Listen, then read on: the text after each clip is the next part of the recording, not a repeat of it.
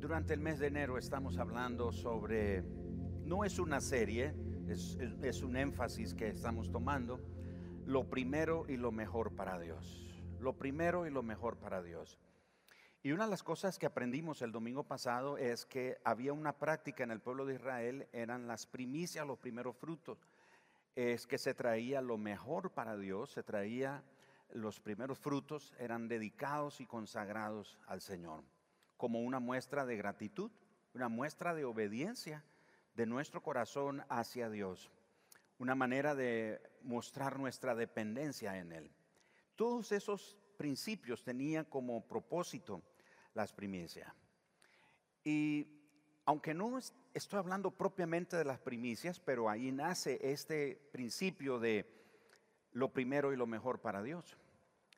Y en la Biblia encontramos en, diver- en diversas formas, encontramos analogías que muestran, que revelan el tipo de relación que Dios desea tener con nosotros, su pueblo. Por ejemplo, encontramos en la Biblia la analogía de la nodriza, ¿verdad? Encontramos la analogía de la, eh, la madre, el padre, el águila, o como el Salmos 91 dice, el que abriga, el que habita al abrigo del Altísimo, habla de esa protección, de esa seguridad, de esa confianza. Hay diferentes formas o analogías que hablan de esa relación que Dios tiene, desea tener con nosotros, su pueblo. Y una de ellas es la del matrimonio. Y aunque no voy a, no es una conferencia de matrimonio, pero quiero usar la analogía de la relación matrimonial para dimensionar o exponer, presentar el tipo de relación que Dios desea tener con nosotros, su pueblo. Y vamos a ver cómo en esa analogía del matrimonio encontramos el deseo de Dios que le demos a Él lo primero y lo mejor. Aquí, aquí surge entonces la siguiente pregunta. ¿Qué es lo que pide Dios de mí? Hágase esta pregunta usted. ¿Qué es lo que pide Dios de mí? En vez de pensar qué es lo que pide Dios de nosotros, pensemos en nosotros mismos. ¿Qué es lo que pide Dios de mí? En una respuesta sencilla sería lo primero y lo mejor. En principio, lo primero y lo mejor. Pero también Dios espera que le ofrezcamos nuestras atenciones. Dios espera que le ofrezcamos nuestras energías, nuestros afectos, nuestros recursos. Y cuando hablo de recursos, aquí sí hablo de recursos económicos o aún materiales, nuestros bienes. Pero Dios espera de nosotros también que le ofrezcamos nuestro tiempo, que le ofrezcamos nuestra prioridad, que le ofrezcamos nuestra concentración, nuestro enfoque. Y vean cómo se relaciona esto con el matrimonio o cómo el matrimonio se relaciona con esta, esta entrega de parte nuestra hacia Dios de lo primero y lo mejor. Por ejemplo, no sé si a usted le ha pasado en su matrimonio, a mí me ha pasado.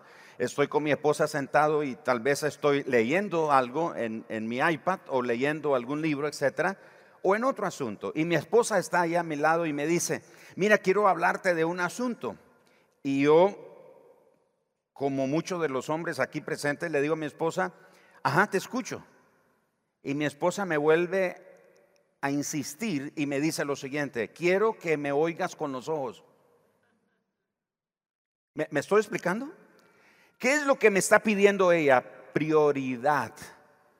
Que en ese momento que yo le estoy, que ella me está pidiendo mi atención, mi afecto, mis energías, mi tiempo, mi enfoque, que deje de hacer cualquier otra cosa que esté haciendo y me enfoque en ella. ¿Me estoy explicando? Lo mismo es en nuestra relación con Dios.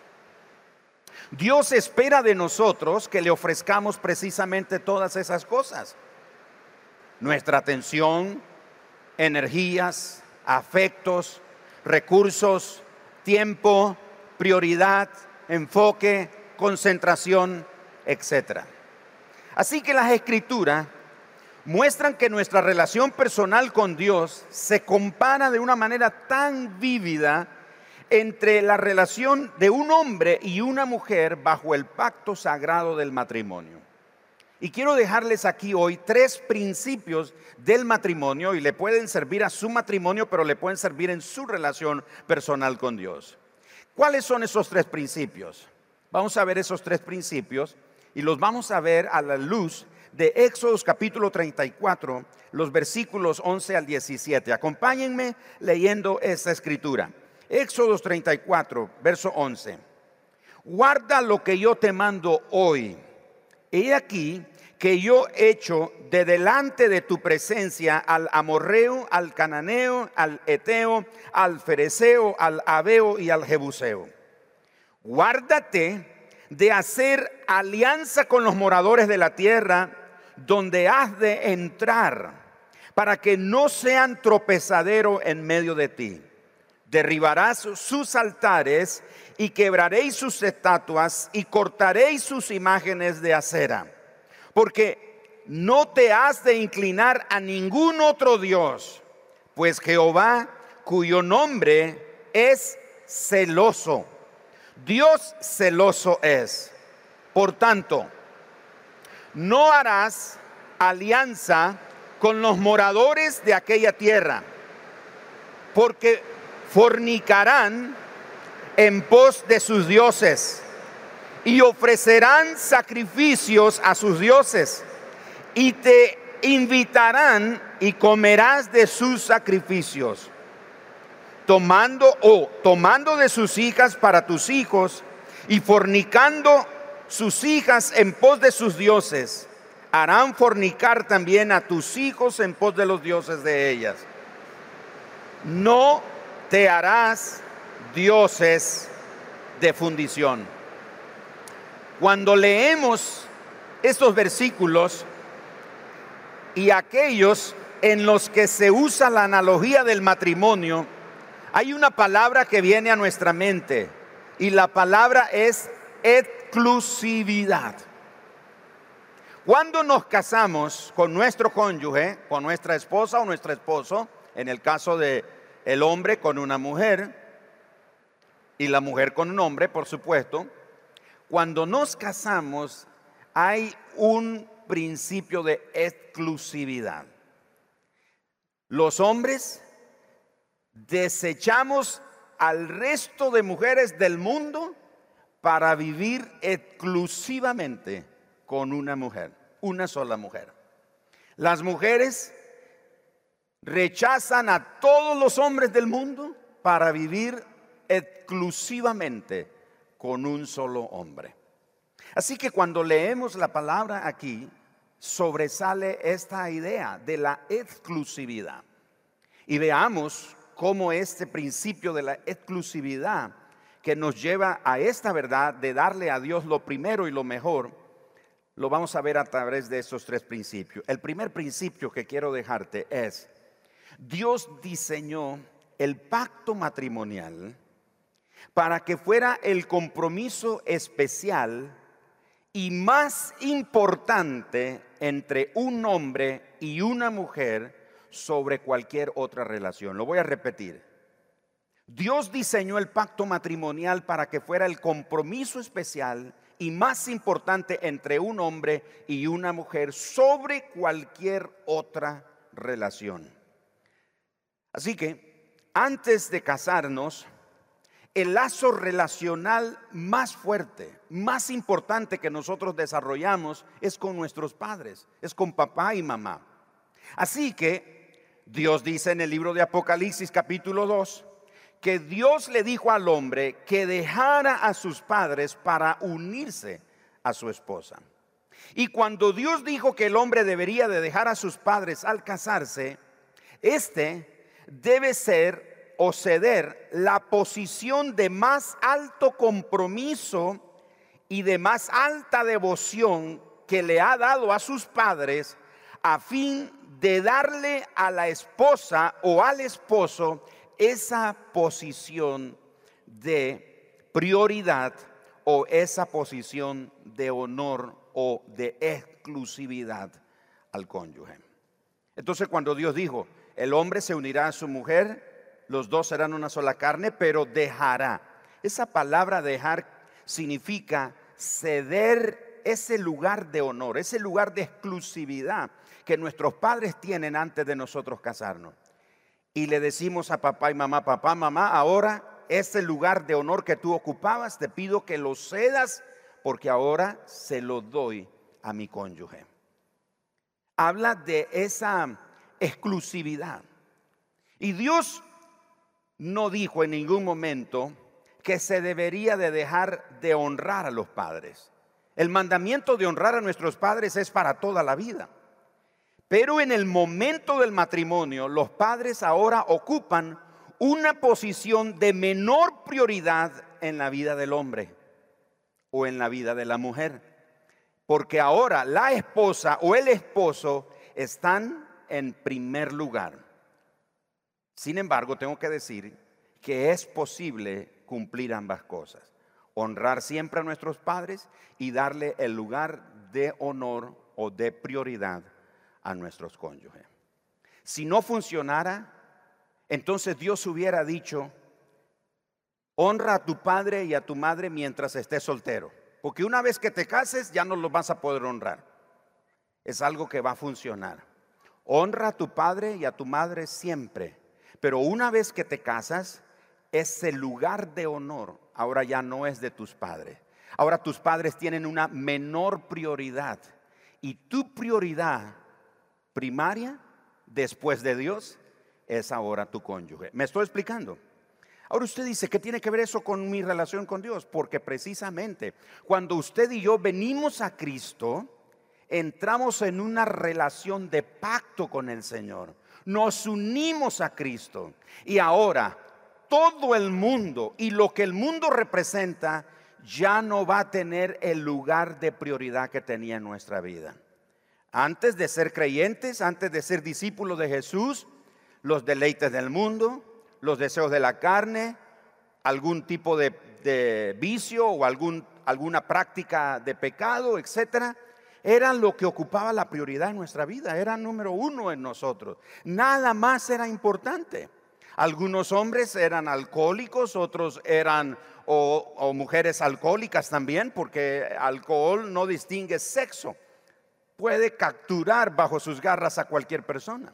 Entonces las personas pueden tener, antes de venir a Cristo, cualquier prioridad. Puede ser una relación ilícita, puede ser una relación fuera del matrimonio, pero cuando vienes a Cristo, en ese momento se rompe ese lugar de honor que esa práctica, esa cosa o persona ocupaba en tu vida, porque ahora el número uno viene a ser Cristo el Señor y el Salvador de tu vida. ¿Me estoy explicando? Entonces, el principio está tan claro aquí. Dios diseña el pacto matrimonial para que sea ese compromiso, esa relación especial y más importante entre un hombre y una mujer. Y Dios ha diseñado la relación personal que tenemos con Él como la relación más importante que usted y yo podemos tener eh, con cualquier otra persona. Nuestra relación personal con Dios debe ser prioridad número uno. Ahora, Dios no dijo, como dije, que se debería de deshonrar a nuestros padres. Dios dijo que podemos cumplir ambas cosas, nos enseña que podemos cumplir ambas cosas. Pero Él desea que nosotros tengamos bien claro que nuestra relación con Él debe ser número uno. Todo lo que ocupaba el primer lugar en nuestra vida, ahora le decimos, lo botamos del lugar de prioridad que tiene y entronamos a Cristo en nuestro corazón. Ahora no levante la mano, pero ¿de cuántos de los que estamos aquí Jesús está entronado en nuestro corazón? O su corazón o mi corazón puede tener muchas sillas, muchos tronos, y sí, Jesús es uno de mis tronos. Él, está ocupado en uno, sentado en uno de mis tronos, pero Él no quiere ser uno de tus señores. Él quiere ser el Señor sobre cualquier otro Señor en tu vida. Él quiere ser el rey sobre cualquier otro rey que tú puedas tener en tu vida. Él debe ser el número uno en nuestra vida. El segundo principio aquí es que Dios diseñó el matrimonio como la segunda prioridad más importante en la vida después de nuestra relación personal con Él. Así que si nosotros ponemos el matrimonio en cualquier posición de prioridad que no es, el matrimonio no va a funcionar. Generalmente los problemas en los matrimonios y los fracasos matrimoniales son el resultado de prioridades mal colocadas. Así que Dios ha provisto mucha instrucción a través de las escrituras para ayudarnos a comprender la importancia de hacer de nuestro matrimonio la prioridad y no una prioridad. Hay mucha instrucción en la Biblia para que el principio que Dios diseñó, que el matrimonio sea la segunda prioridad más importante en la vida de todo ser humano. Nuestra primer prioridad es Dios. Diga conmigo, la primer prioridad del ser humano es Dios. Pero una vez que nosotros nos casamos, hermanos, ahora nuestra segunda prioridad más importante, y hablo en el matrimonio, no es el trabajo, no son los hijos, no son los nietos, y estamos hablando de nietos ayer con los pastores. No es el dinero, no es la profesión, no son los bienes materiales, no. La segunda prioridad en tu matrimonio es tu cónyuge. En tu vida, la segunda, si eres casado, la segunda prioridad más importante es tu matrimonio. Y tu matrimonio no debe ser uno dentro de una lista de prioridades. Tu matrimonio es tu prioridad. Tu matrimonio es la prioridad. ¿Me estoy explicando? No es, tengo una lista de prioridades y a ver en qué orden lo pongo. Por ahí está, en algún lugar. No, tu matrimonio ni siquiera debe estar en una lista de prioridades. Tu matrimonio es la prioridad. Aplicando eso a la vida personal con Dios, nuestra relación personal con Dios no debe estar en una lista de prioridades. Nuestra relación personal con Dios tiene que ser la prioridad. ¿Me explico, hermanos? Él tiene que ser la prioridad. No es que haga una lista y ahí en esa lista trabajo, estudios, hobby o pasatiempo, deportes, televisión, este, viajes, amigos, estudio. ¿Sabían ustedes, lamentablemente, que el ser humano tenemos la tendencia a dejar a Dios de último? Si tenemos que hacer un recorte de tiempo, de responsabilidades, de dinero. ¿Saben a quién recortamos? A Dios. Ana, que mire, tienes que hacer esto, pero este, y tienes que trabajar o tienes que estudiar o si te quieres promover, eh, eh, mira, pero lo único es que tienes que hacerlo los domingos. Eso no se preocupe. Ni siquiera, lo, ni siquiera ahora, Señor, ¿es esta tu voluntad? No, no sé.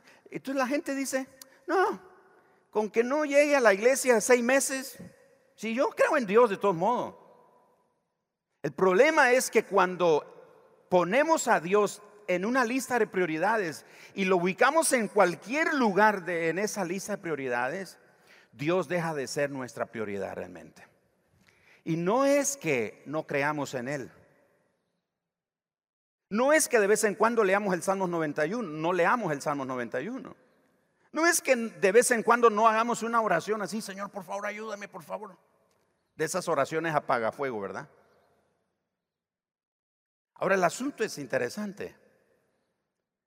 Muchos le pedimos a Dios, hacemos a Dios unas peticiones y Señor, si tú me haces este milagro, tú haces aquello, Señor, yo te voy a servir, yo, etcétera, etcétera. Y hacemos todas las promesas. Y cuando Dios en su bondad nos bendice, Él no tiene que hacerlo, pero en su bondad Él nos bendice o nos concede esa petición. Muchas veces lo que ocurre es que nos olvidamos. Aquí a veces en nuestra congregación hemos tenido gente que nos ha dicho, pastor, ore, hermanos, ayúdenme a orar por un trabajo. Y Dios les da un buen trabajo y los perdimos. No volvieron a aparecer en la iglesia, jamás. No tienen tiempo. Esa es una evidencia de que Dios no es la prioridad, es solo una de tus prioridades. Y una de las una lista de prioridades es le das tiempo cuando tienes, cuando te sobra. Diga conmigo, Dios es la prioridad, no una prioridad en mi vida. El tercer principio, al igual que los cónyuges, Dios conoce una forma de celo justa y legítima espiritualmente. Lo repito, al igual que los cónyuges, Dios conoce una forma de celo justa y legítima espiritualmente. ¿Cuántos aquí somos celosos? No vinieron hoy los celosos. Pero todos en algún momento experimentamos celo, pero le voy a explicar qué es el celo legítimo. El celo legítimo es la emoción justa, escuche, es la emoción justa que hace que protejamos lo que es nuestro. Eso es el celo legítimo. Hay algo que nos hace sentir que nuestro cónyuge nos pertenece ¿Se acuerdan que usé la palabra exclusividad? O es exclusivo de nosotros. No lo compartimos con todo el mundo.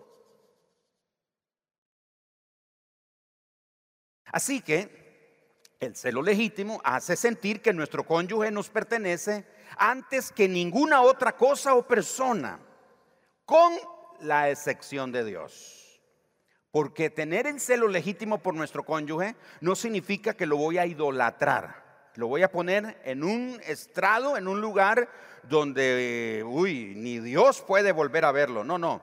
Dios tiene que ser número uno en nuestra vida. Pero nuestra relación de matrimonio, por supuesto, nuestro cónyuge tiene que ser la prioridad después de Dios.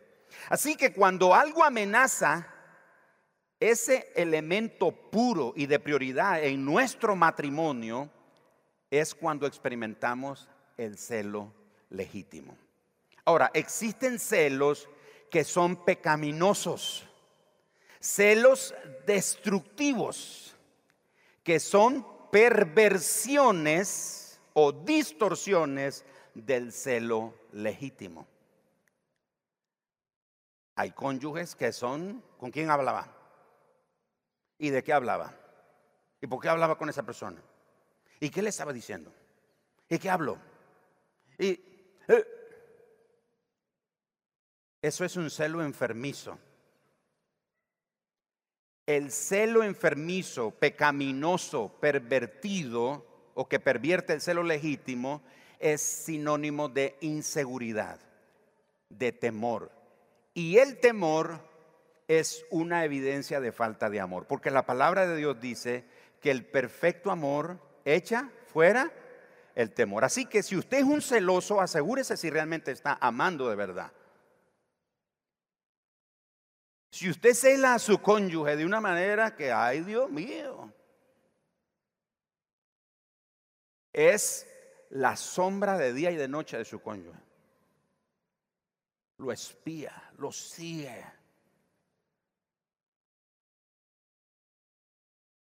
No me voy a detener mucho sobre eso porque yo creo que eso es algo con lo que todos sabemos de qué se trata. Pero ese tipo de celo es una perversión del celo legítimo que Dios puso en nosotros. Por ejemplo, si yo voy en la calle con mi esposa tomada de la mano y viene un individuo y me la arrebata y se me la lleva, ¿qué cree usted que voy a hacer? En el nombre de Jesús, no olvídese. Yo voy detrás de ese tipo y aunque sea con el zapato le pego.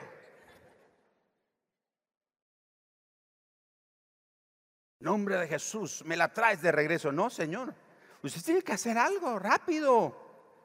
Porque usted tiene el sentido, por el celo legítimo, usted tiene la responsabilidad de proteger eso que tiene un nivel de exclusividad y de prioridad. ¿Me estoy explicando? Entonces lo mismo es con Dios. ¿Cuántos de ustedes sabían que Dios es celoso?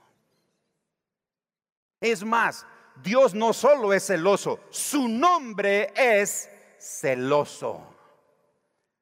Ay, entonces algunos celosos pecaminosos aquí están, uy, pues si Dios es celoso, pues yo también. Pero de nuevo, Dios no tiene un celo pecaminoso. ¿Por qué? Porque Dios tiene una relación de exclusividad con nosotros. El día que yo tomé la decisión de seguirlo a Él, de amarlo a Él, Él entró en una relación de exclusividad conmigo y yo con Él. Así que cuando yo me voy detrás de otras cosas del mundo que me distraen, que consumen, escuchen, mis energías, mis afectos, mi enfoque, mi atención, que le pertenece exclusivamente a Dios, Dios siente celo legítimo. ¿Por qué? Porque yo le pertenezco a Él. ¿Alguien puede levantar su mano y decir, yo le pertenezco al Señor? Entonces Él tiene celo de ti. Él te cela. Algunos los veo con ojos todos confundidos. ¿Sí, ¿Qué es esto?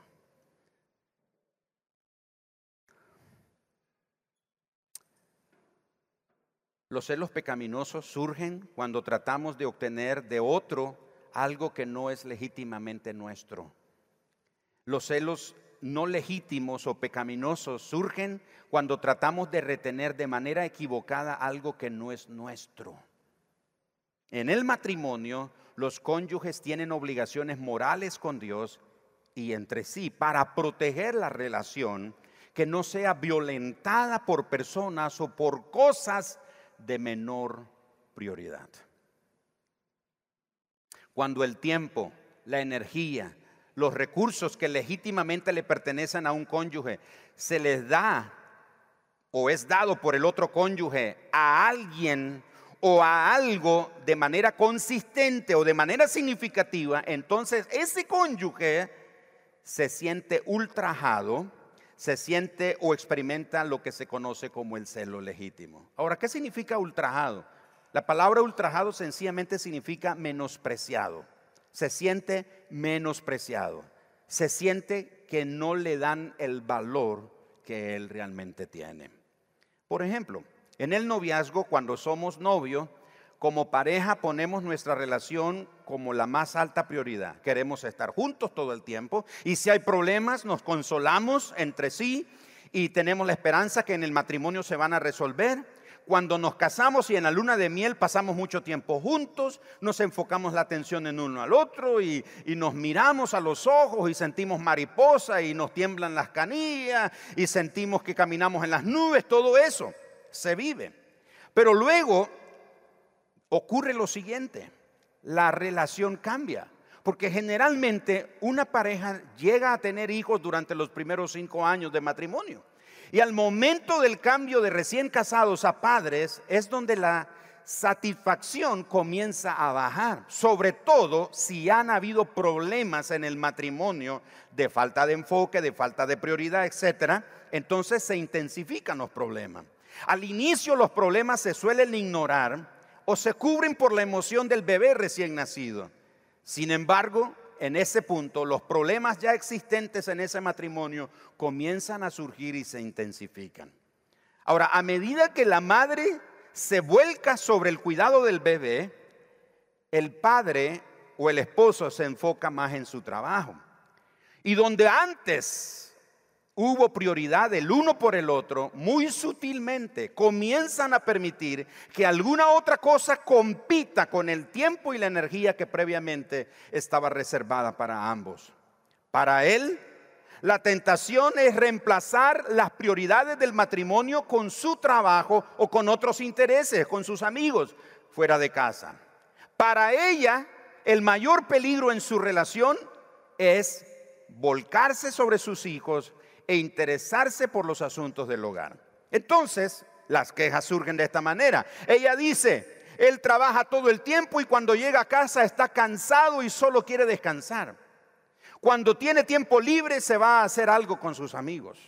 La queja de ella o de él dice, bueno, ella ni siquiera sabe que llegué a casa. Está tan ocupada con los hijos y la casa que cuando yo quiero ser romántico con ella o quiero estar con ella, ella está desgastada.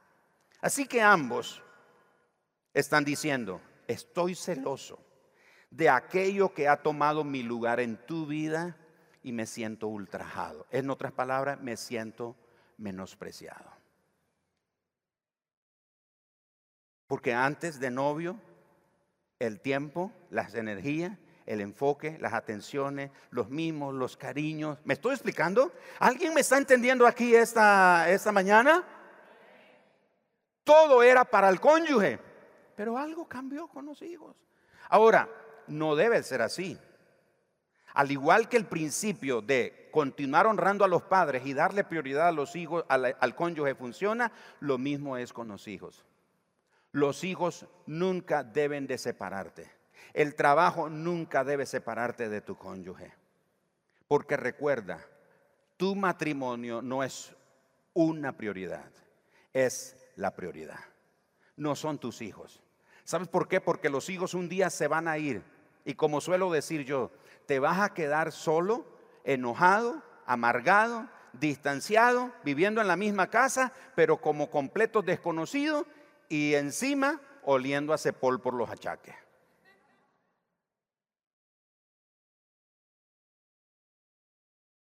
¿Qué le pasa a Dios en ese punto? A Dios le sucede lo mismo. Cuando lo que le pertenece a Él, cuando mi tiempo que le, toca a Él, yo se lo doy a, a otra cosa. Yo les he contado, y esto es, aclaro, ese es el trato de Dios conmigo. Es una excepción, no es la regla. Pero si en esa excepción Dios te habla, bendito sea Dios. Pero yo recuerdo que apareció Netflix. Ahora, Netflix no es el problema. ¿Ok? Ah, claro, Netflix no es el problema. Pero apareció Netflix y apareció una serie. Y usted sabe que ve una serie en Netflix y no es que terminó el capítulo y usted dice, ah, ahí lo veo mañana. No es cierto. Automáticamente dice escenas del siguiente capítulo. Y usted está viendo la escena y en minutos empieza el siguiente capítulo. Y yo, este, su servidor, su hermano en Cristo, este siervo de ustedes, siervo inútil de ustedes. Hubo una temporada en mi vida en la que yo pasaba la noche entera en Netflix. Los miércoles cuando era servicio aquí, yo estaba desesperado que todos se fueran ya para irme a mi casa, sentarme en mi sillón y comenzar a ver la serie. Y yo, ese es el último capítulo. Ese es el último capítulo. Ya, ya me voy a acostar. Un día, mi esposa no estaba en casa, estaba en, un viaje en Panamá con sus hermanos. Y yo estoy ahí, hermanos, y rayó el alba, las 5 de la mañana. Me voy de esta iglesia. Bueno, me voy con usted porque seguramente usted también ha, ha pasado en vela con Netflix. Pero le cuento mi experiencia. En ese momento yo, y en, pero fue en cuestión de segundos, como que el Espíritu Santo estaba esperando que yo cayera en, en mi convicción de pecado. Y el Espíritu Santo solo me hizo esta pregunta y me dijo, ¿cuándo fue la última vez que me pidiste que pasáramos en vela tú y yo la noche?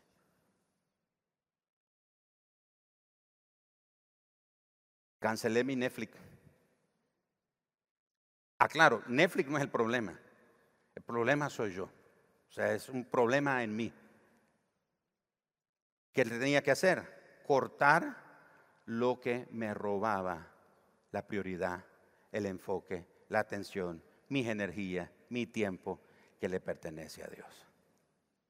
¿Captamos el punto de lo primero y lo mejor para Dios? No es lo que nos queda, no es lo que nos sobra, no es si me queda tiempo, no es si puedo, no es si siento ganas. Ay, no siento. Hoy no siento ganas de ir a la iglesia. Hoy no siento ganas de orar. Hoy no siento... No, se trata de lo que sientes. Es que realmente tú sabes que Dios es tu prioridad. Vámonos sobre el final, por favor. Éxodo 34, verso 14, le pido a los chicos que se acerquen. Leímos Éxodo 34, los versos 11 al 17, y vimos que Dios está diciéndole a su pueblo prácticamente, la adoración de ustedes es exclusiva para mí. Su tiempo, sus energías, su enfoque, todo es mío. No lo voy a compartir con nadie. ¿A cuántos de ustedes, cuántos de ustedes quieren compartir a su cónyuge? A ver, levanten la mano y si lo vamos a llevar al patio ahí, pero para apedrearlo, no para orar por usted. No, no es cierto, no vamos a apedrear a nadie. Pero puede ser que hay alguno que dice, ay, sí, pastor, que se lo lleven, que se lo lleven ya. Yo, no lo quiero compartir ya, que se queden con él. Pero todos en nuestro sano juicio no deseamos compartir con Queremos que esa persona se mantenga fiel y leal a nosotros todos los días. Queremos que esa persona sea exclusiva de nosotros, que nos pertenezca. Y no hablo como propiedad que es mío, pero hablo de la exclusividad, de la prioridad. Y Dios dice, no te has de inclinar a ningún otro Dios, pues Jehová cuyo nombre es celoso. Y noten que ese celoso está escrito con C mayúscula, como nombre, como título, como atributo. Y después de celoso, su nombre es celoso, coma, Dios celoso es. Su carácter es así. En el Nuevo Testamento el apóstol Pablo dice que el Espíritu Santo nos anhela como celosamente. Él te anhela. En ese versículo hay dos cosas. La primera es que uno de los nombres de Dios es celoso. Y la segunda es que no todo celo es malo, vemos aquí. Si así fuera, Dios no tuviera nada que ver con relación al celo. Así que debido a que Dios nos ama y nos creó para amarle antes que a cualquier otra persona o cosa, Él siente celos cuando nuestra relación con Él está amenazada. Cuando lo dejamos a Él por otros dioses, Él siente celo legítimo.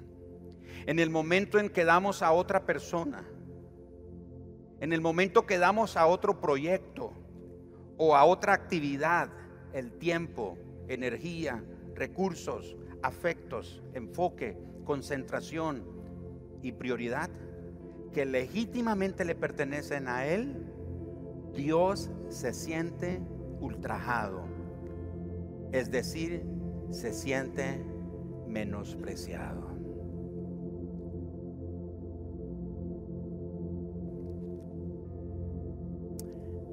Ese es un buen momento para pedirle al Señor que, que nos perdone porque Él no ha sido la prioridad. Todos, empezando por mí, en algún momento hemos dejado que Dios no sea la prioridad y se ha convertido en una de las cosas en nuestra lista de prioridades. Queremos orar por ustedes. Voy a pedirle a los líderes que me acompañen aquí. Queremos orar por la congregación, por todos ustedes. Ese es el primer año, el primer mes del año y todos tenemos propósitos de consagrarnos, de entregarnos a Dios. Hoy es un llamado esta mañana para pedirle perdón al Señor porque Él no ha sido nuestra prioridad. Queremos que Él sea nuestra prioridad. Así que te voy a pedir que salgas mientras el equipo aquí de alabanza nos ministra en una canción, sal de tu lugar, ven aquí, corre, date prisa, no te hagas rogar. Si sientes el llamado del Señor en tu vida, dale, no lo pienses mucho. Y si no, pues ese es un asunto entre Dios y tú. Pero queremos orar por aquel que dice, yo, yo, yo quiero, no, no sé cómo hacerlo, no tengo la fuerza. A veces me lo propongo, otras veces fallo. A veces logro caminar un tiempo, pero después me desanimo, me debilito y no logro mantener el ritmo o ser persistente en mi dedicación, en mi consagración a Dios. Pero esta mañana vamos a pedirle a Dios, Señor, ayúdanos. Porque escucha esto, escucha esto. Escucha esto. Le voy a pedir aquí un momento, escucha esto. Yo le he pedido al Señor, yo, Gerardo pie Gerardo José Ampía Álvarez. Número de cédula 001 3012 69 0032. V. Yo, yo le he pedido al Señor, Señor, no desistas de mí. No te des por vencido de mí, Señor. Aunque yo no quiera, aunque yo me revele contra ti, aunque yo no te dé la prioridad, por favor, atráeme hacia ti. Si no me nace, si no me siente, pon en mí el sentir de amarte solo a ti, Señor. Porque tú sabes, Señor, que si yo empiezo a amar otra cosa más a ti, estaré perdido. Me voy a perder, me voy a desviar, voy a tropezar, me voy a equivocar, voy a errar, voy a pecar, te voy a abandonar, te voy a dar la espalda. Señor, aunque yo no siente en mí la fuerza o la capacidad de hacerlo, por favor no desistas de mí. Le vamos a pedir al Señor esta mañana, Señor, que seas la prioridad, no una de mis prioridades, sé la prioridad en mi vida. Levante sus manos, por favor. Padre, esa mañana tú conoces el corazón de cada persona, Señor. Y no estamos aquí en una actitud de condenación o de señalar y, decir a la gente, lo malo y perverso que son, porque esa es una obra que el Espíritu Santo hace, trayendo convicción al corazón de cada hijo tuyo, de cada persona. Padre, pero oramos esta mañana por aquellos que dicen, Señor, voy a hacerte espacio en mi corazón. Voy a hacerte espacio en mi corazón, Señor. Aquellos que dicen, Señor, voy a hacerte espacio en mi corazón. Señor, perdóname porque no ha sido la prioridad en mi vida. Señor, el año que terminó o hace varios años no ha sido la prioridad. Solo ha sido una de mis prioridades. Cuando he tenido tiempo, cuando he tenido ganas, cuando he tenido el sentir, lo he hecho, te he amado, te he servido, te he dado de mi tiempo, de mis recursos, de mis energías. Padre, pero esta mañana yo te pido Señor, que tú seas la prioridad. Tomo la decisión. Soy intencional hoy al pedirte, sé tú la prioridad en mi vida. Señor, quiero dar lo primero y lo mejor para ti.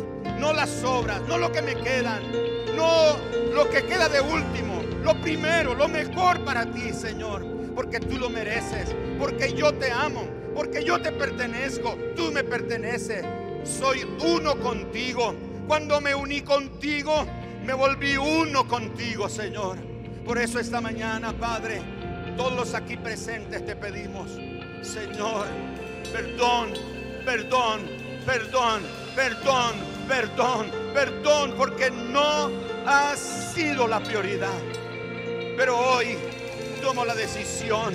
Ayúdame, ayúdame a que tú seas siempre la prioridad con el sentir, el deseo en mi corazón. Atráeme hacia ti, Señor. Atráeme hacia ti. Sé la prioridad en mi vida, Señor.